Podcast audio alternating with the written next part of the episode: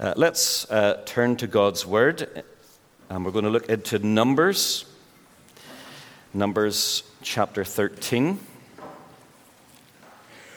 It's page 149 if you're following in the Pew Bibles. So we're picking up our series on Numbers again. We had laid it down for a couple of weeks for Christmas, but we're back into Numbers chapter 13. And it's entitled Exploring Canaan. The Lord said to Moses, Send some men to explore the land of Canaan, which I am giving to the Israelites from each ancestral tribe. Send one of its leaders. So, at the Lord's command, Moses sent them out from the desert of Paran. All of them were leaders of the Israelites, and these are their names. And then we've got each tribe, each of the 12 tribes. There was uh, a scout or a spy appointed. And then we'll rejoin it at verse 16. These are the names of the men Moses sent to explore the land. Moses gave Hoshea, son of Nun, the name Joshua. When Moses sent them to explore Canaan, he said, Go up through the Negev and on into the hill country. See what the land is like and whether the people who live there are strong or weak, few or many. What kind of land do they live in? Is it good or bad? What kind of towns do they live in? Are they unwalled or fortified? How is the soil? Is it fertile or poor? Are there trees on it or not? Do your best to bring back some of the fruit of the land. It was the season for the first ripe grapes. So they went up and explored the land from the desert of Zin as far as Rehob toward Lebo Hamath. They went up through the Negev, came to Hebron, where Ahiman, Sheshai, and Talmai, the descendants of Anak, lived. Hebron had been built seven years before Zoan in Egypt. When they reached the valley of Eshcol, they cut off a branch bearing a single cluster of grapes. Two of them carried it on a pole between them, along with some pomegranates and figs. That place was called the Valley of Eshcol because the cluster of grapes, the Israelites, uh, because of the cluster of grapes, the Israelites cut off there. At the end of 40 days, they returned from exploring the land. They came back to Moses and Aaron and the whole Israelite community at Kadesh in the desert of Paran. There they reported to them and to the whole assembly and showed them the fruit of the land. They gave Moses this account We went into the land to which you sent us, and it does flow with milk and honey. Here is its fruit. But the people who live there are powerful. The cities are fortified and very large. We even saw descendants of Anak there. The Amalekites live in the Negev, the Hittites, Jebusites, and Amorites live in the hill country, and the Canaanites live near the sea and along the Jordan. Then Caleb silenced the people before Moses and said, We should go up and take possession of the land, for we can certainly do it. But the men who had gone up with him said, We can't attack those people. They are stronger than we are. And they spread among the Israelites a bad report about the land they had explored. They said, The land we explored devours those living in it. All the people we saw there are of great size. We saw the Nephilim there. The descendants of Anak come from the Nephilim. We seemed like grasshoppers in our own eyes, and we looked the same to them. May God add his blessing to this reading of his word. I want to speak today on forwards in fear or faith. Forwards in fear or faith. New Year's are always significant times. The 1st of January brings with it a new start. It draws a line under 2022. I don't know what kind of year 2022 has been for you. I know for many it has been a difficult year. You're not sorry to see the end of it. But 2023 has all its potential, its opportunities, and also its challenges ahead for us. This past year or two has seen many changes, hasn't it? It has seen uh, many people's whole structure of their lives has changed. We have, we have learnt uh, a new abbreviation, uh, WFH, work from home. Uh, a lot of folks now are working from home, um, maybe in the office one or two days a week or the, the factory or whatever. Um, that has completely changed a lot of people's uh, perspectives. The consequences of the pandemic continue uh, to pan out. We've got uh, people saying that because of the lockdowns, children's mental health is not what it should be. Uh, many are, are, trying to recover a, a sense of uh, significance uh, and health and strength, rising energy prices. Those of us who are old enough to remember the 1970s, as we see what's going on today, we kind of think, well, all these strikes uh, and, and high, high, inflation and so on, it's almost as if we're back to the 1970s. Uh, and, and we're not quite sure how it will all end this year. But I wonder as we face into 2023, are we hopeful or are we filled with anxiety and fear? For those of us who proclaim to follow Jesus Christ, can we bring some hope to the table? As we gather on this first day of the first week of the first month of a new year, are we weighed down with the bad news? Or do we want to bring hope and joy and faith and risk into this new year? We believe in a heavenly Father who is in control of all things. And while our Lord can allow certain situations and challenges to develop, we know that He is in control. Anything that He allows, He is allowing for our good, for His glory to train us in righteousness and in maturity of faith. The Lord shapes us through life and all of its challenges. But the Christian rests in the knowledge that God has got this. He is sovereign. Seasons of difficulty and change will come and go. That is part of light, life. But we rest on Him and seek His peace. And as we come into Numbers chapter 13, it is a key passage, and in fact, it's a good passage to study on a day such as this. As the Israelites, under Moses' leadership, come to the border with Canaan, how they react will shape the next generation. Will they move forwards into a new chapter with faith or fear? That is the question I would like to be in our minds as we face a new year. Will we move into 2023 in fear or in faith? Numbers 13 is one of the pivotal chapters in the whole of the Bible, not just the Old Testament, not just in Numbers, but the whole of the Old Testament. The Lord has been preparing the Israelites for this moment. They have been delivered from Pharaoh and Egypt. They're a year, year or two into the desert. They are now on the brink, they're on the, the border with Canaan and on the brink of a sense of destiny. And what will they do? Will they enter this land promised to them? Not, not only promised to them, but promised to Abraham some generations previously. In verse 1 of chapter 13, the Lord says to them, Send some men to explore the land which I am giving you. Note that it was not a case of the land which I might give you, but he says, The land I am giving you. There is a sense of certainty here because the Lord keeps his promises.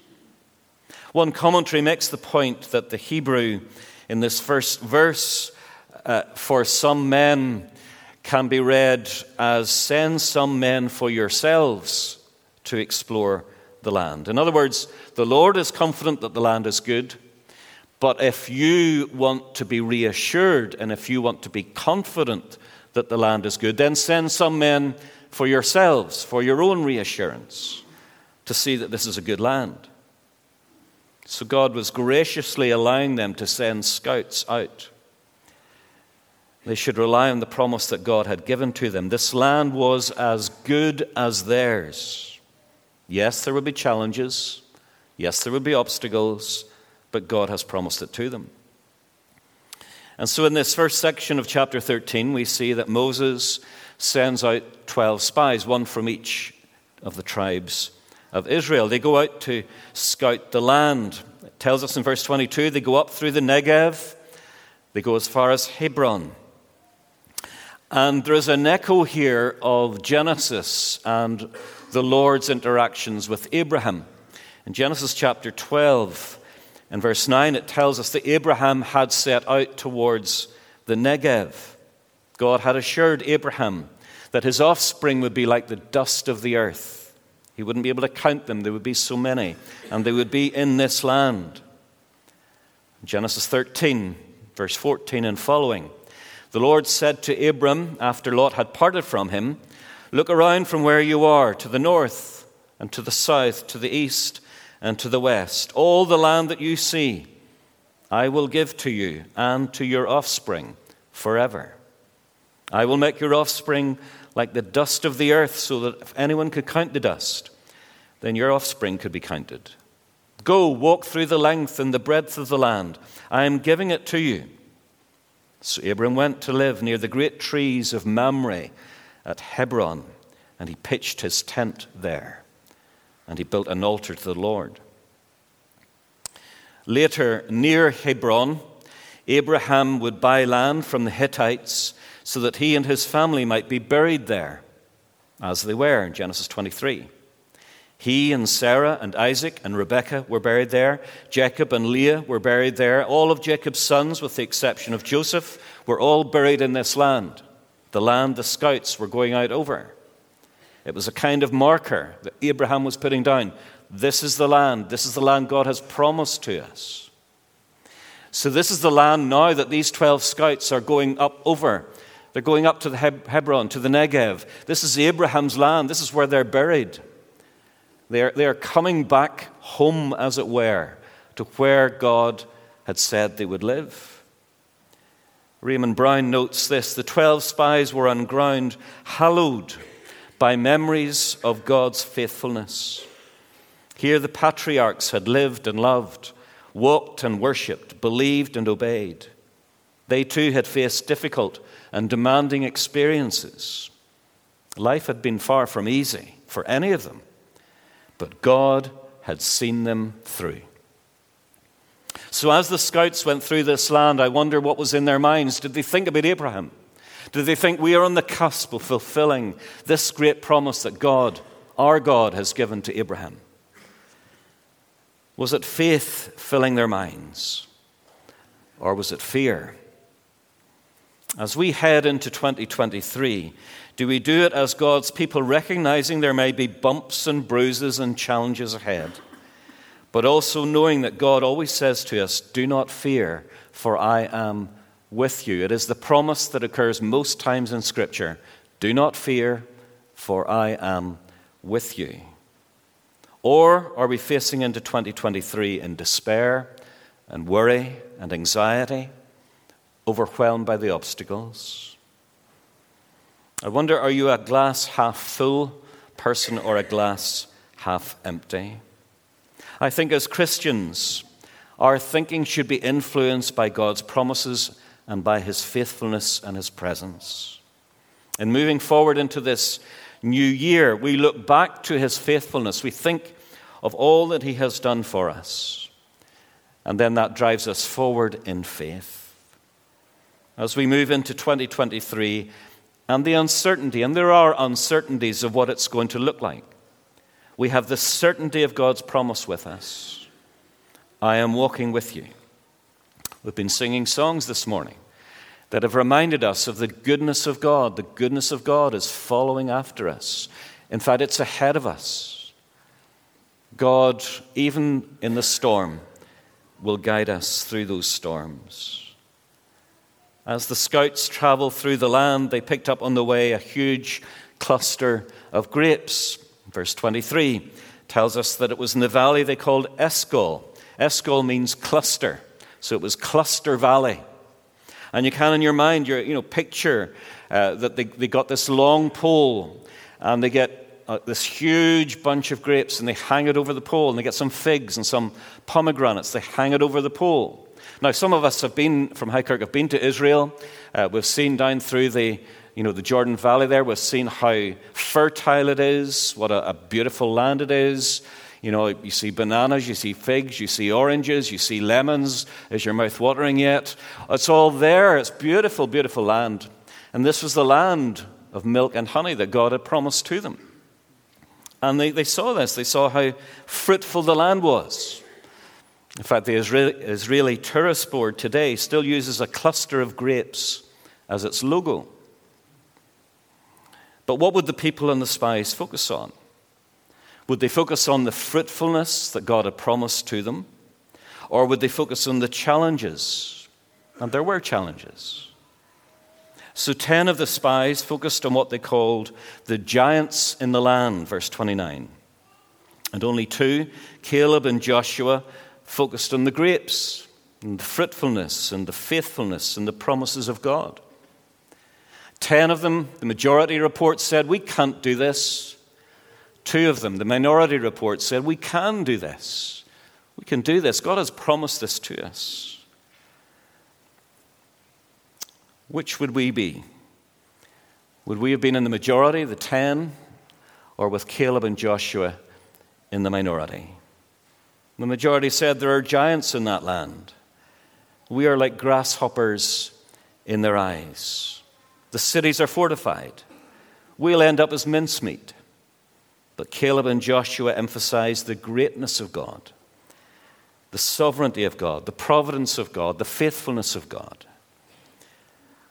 Now, as Christians today, again facing into 2023, there's enormous challenges for Christianity, enormous challenges for the church in the West.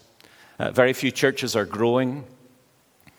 And so you could point to 2023 and say, you know, we just need to hunker down, we just need to strengthen what remains.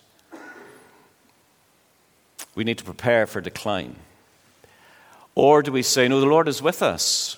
And if we step out in faith, if we step out in risk, well, then who knows what the Lord will do in our community, in our town, even in our nation and country?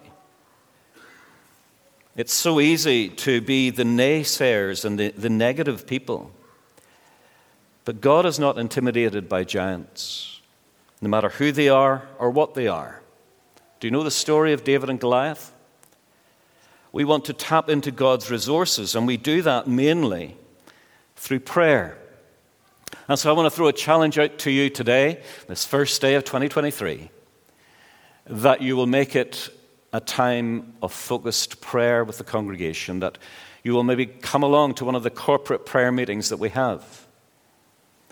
On a Monday evening, we have Push, meets in the, in the Bernie room there. Monday evening, half past seven, open to all.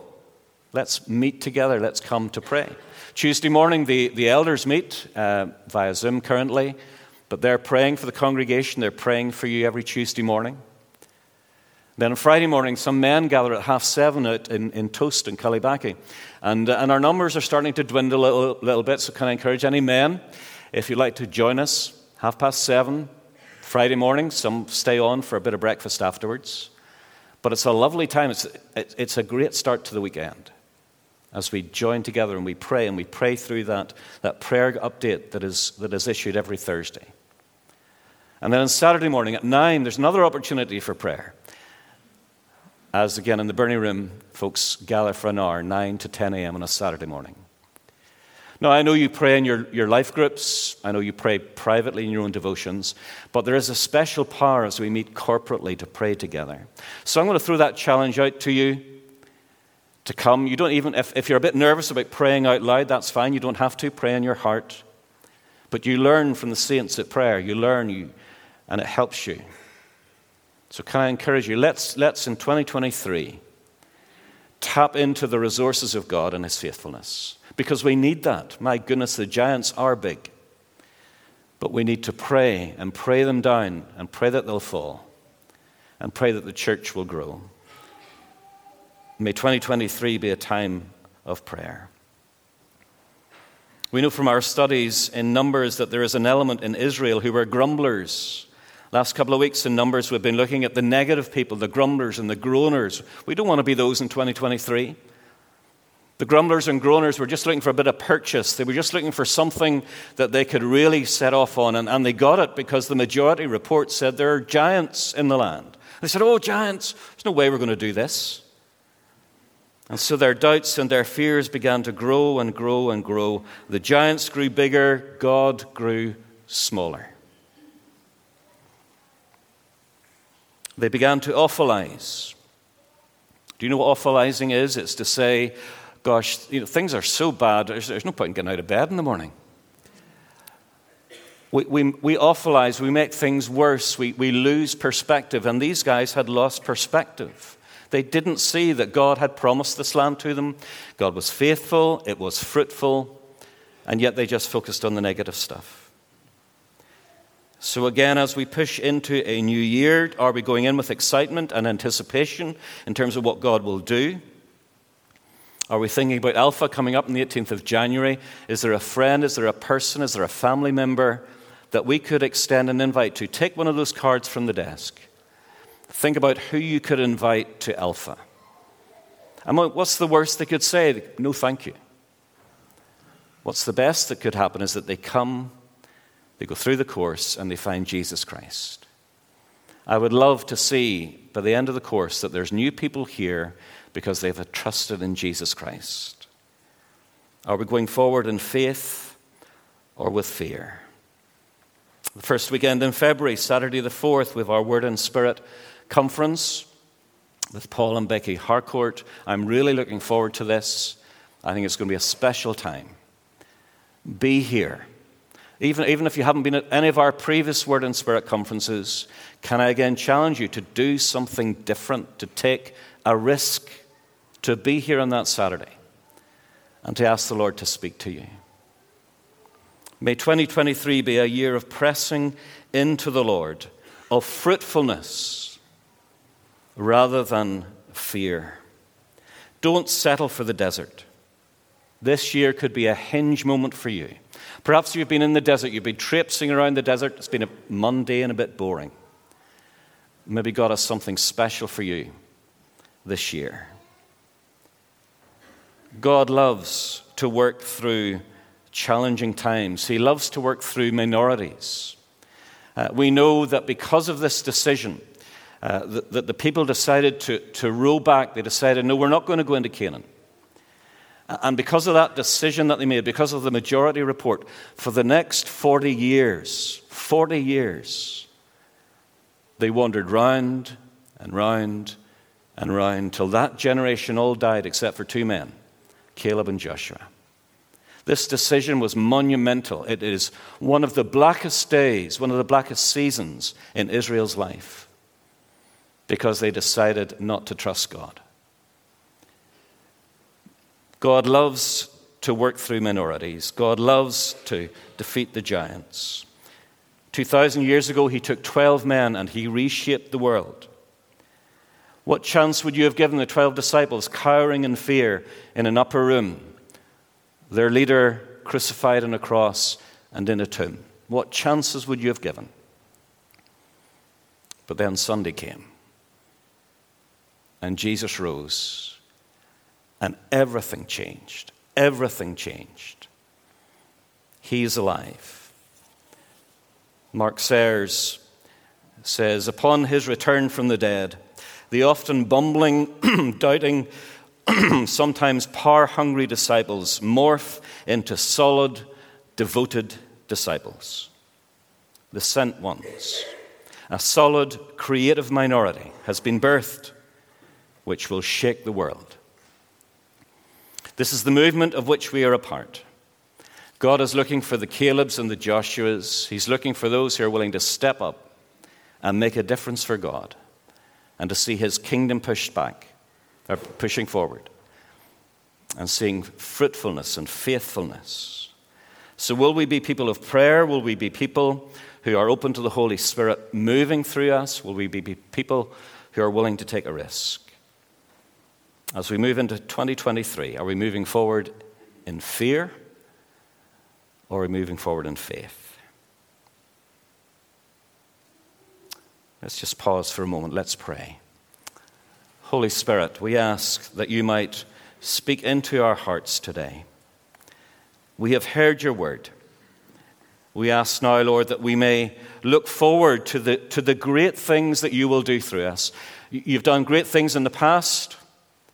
You're doing things in our lives now. We look forward to great things in the future as you build your church, even in this season of difficulty and obstacles.